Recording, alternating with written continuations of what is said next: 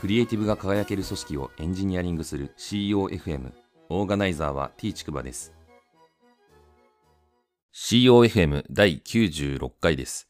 アイスブレイクなんですけど、ニトリでですね、壁面収納を買いました。デスクもですね、一緒についてるやつで、テレビボードと、あと収納と、あとデスクみたいな感じでですね、壁面収納をするというような感じで、これ嫁ちゃんのですね、作業スペースがなくて、これまでですね、リビングでやってたんですけど、なかなか固定スペースが、嫁ちゃんの分がなかったので、私の分はですね、まあもともとリモートワーク結構してたのであったんですけど、嫁ちゃんの分ないってことだったんで、もともと壁面収納をですね、やりたいねっていう話をしてたので、これを機に壁面収納プラスデスクっていう形でですね、整えることがようやくできました。で、今度ですね、ついさっきなんですけど、Amazon で電動のですね、昇降デスクをポチったので、これがゴールデンウィーク中に来る予定なので、また、届いたらですね、使用感とかレポートしたいなっていうふうに思います。本日の配信テーマなんですけど、プログラマーとクリエイティブの三大美徳っていうテーマで話をしたいと思います。プログラマー三大美徳というものがあってですね、こちら聞いたことない方のために紹介をするんですけど、プログラマーっていうですね、言葉のウィキペディアのページがあります。で、そこにですね、解説が載ってあります。このようにですね、記述がありました。ラリー・ウォールというですね、これはパールというプログラミング言語の開発者でもある方なんですけど、このラリー・ウォールによれば、プログラマーの三大美徳とは次の通りであると。一つ目が怠惰、二つ目が短気、三つ目が傲慢と。怠惰、短気、傲慢っていう、この三つですね。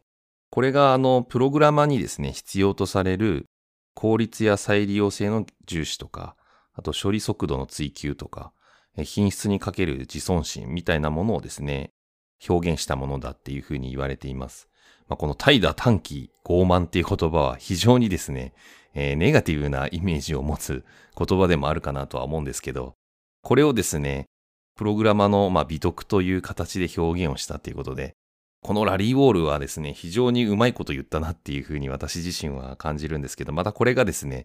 プログラマーなりのこう美徳だなっていうので非常に共感を覚えるんですけど、まあ、あえてですね、こうちょっとニヒルな感じというか、ちょっと斜に構えたような感じでですね、うまく表現をしているものなんじゃないかなっていうふうに思います。決してですね、この怠惰、短気、傲慢っていうですね、こういう不遜な態度を取ることがですね、プログラマーなんだっていうふうに勘違いしないでいただきたいとは思うんですけど、こういうですね、なんか、表現の、面白さみたいなところをですね、絶妙なところついてくるっていうのもまた一つのクリエイティブだなっていうふうに個人的には思います。この話をですね、受けて、私自身がこの、プログラマーだけじゃなくてですね、クリエイティブとしてのこの三大美徳みたいなものをちょっと考えてみたんですけど、一つがですね、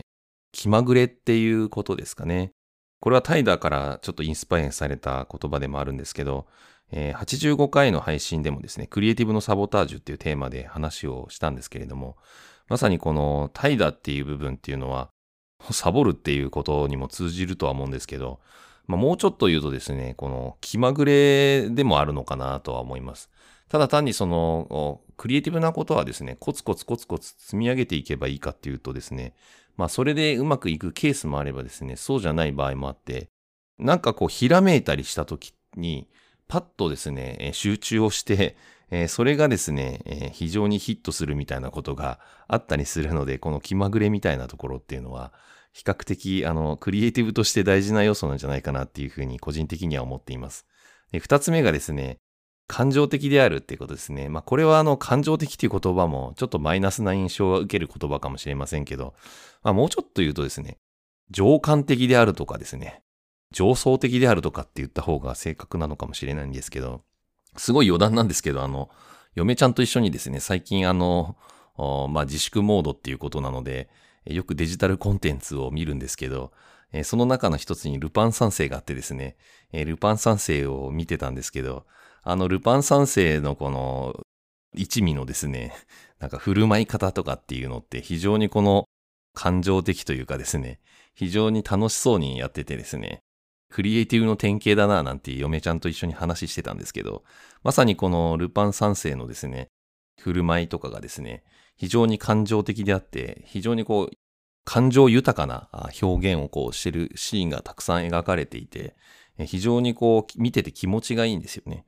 そういうのってクリエイティブにとって大事な要素なんじゃないかなっていうふうに思いました。3つ目がですね、採算度外視っていうことですね。で、これは先ほど傲慢っていう、ところにですね、紐づいているように、この品質にかける自尊心っていうふうに先ほど紹介しましたけど、まさにこの品質に妥協しないっていう姿勢はですね、まさにこの採算度外視っていうところにも現れてくるんじゃないかなっていうふうに思います。採算をですね、多分考えてコスパがいいとか悪いとかっていうふうに言ってたらですね、多分本当の意味でなんかクリエイティブな人たちが求める品質みたいなのってこう生まれてこないのかなっていうふうにも思うので、これはビジネスサイドの人たちからするとですね、必ず綱引きが起きて、いやいやそんなに時間かけてたら採算合わないよっていうそのせめぎ合いの中で、クリエイティブっていうのはこのどうやったらですね、この採算度外視でも自分たちがこう求める品質が作れるのかなっていうことをですね、一生懸命肩肘張って頑張ってこう守っていくみたいなところがあるのかもしれないなっていうふうに思いました。このクリエイティブの三大美徳、気まぐれ、感情的、採算度外視っていうのはですね、私自身も結構大事にしているポイントなので、忘れないようにしていきたいなっていうふうには思っています。これをで考えたときにですね、やはり思うのは主体的な美しさとか、好き嫌いみたいなですね、この価値基準みたいなものを持ってるっていうことがやっぱクリエイティブにとっては大事なんじゃないかなと。人に押し付けられるっていうよりはですね、自分なりのこの美しさ、自分なりの好き嫌いみたいなのがはっきりしているっていうことですね。この価値基準に照らし合わせて判断したことに対してこう胸を張れるみたいな、そういう姿勢が取れるっていうことがですね、このクリエイティブに求められている気質なんじゃないかなっていうふうにも思いました。第96回の配信は以上です。ご意見ご感想などあれば、Twitter アカウント t ちくばまで、#は CEOFM です。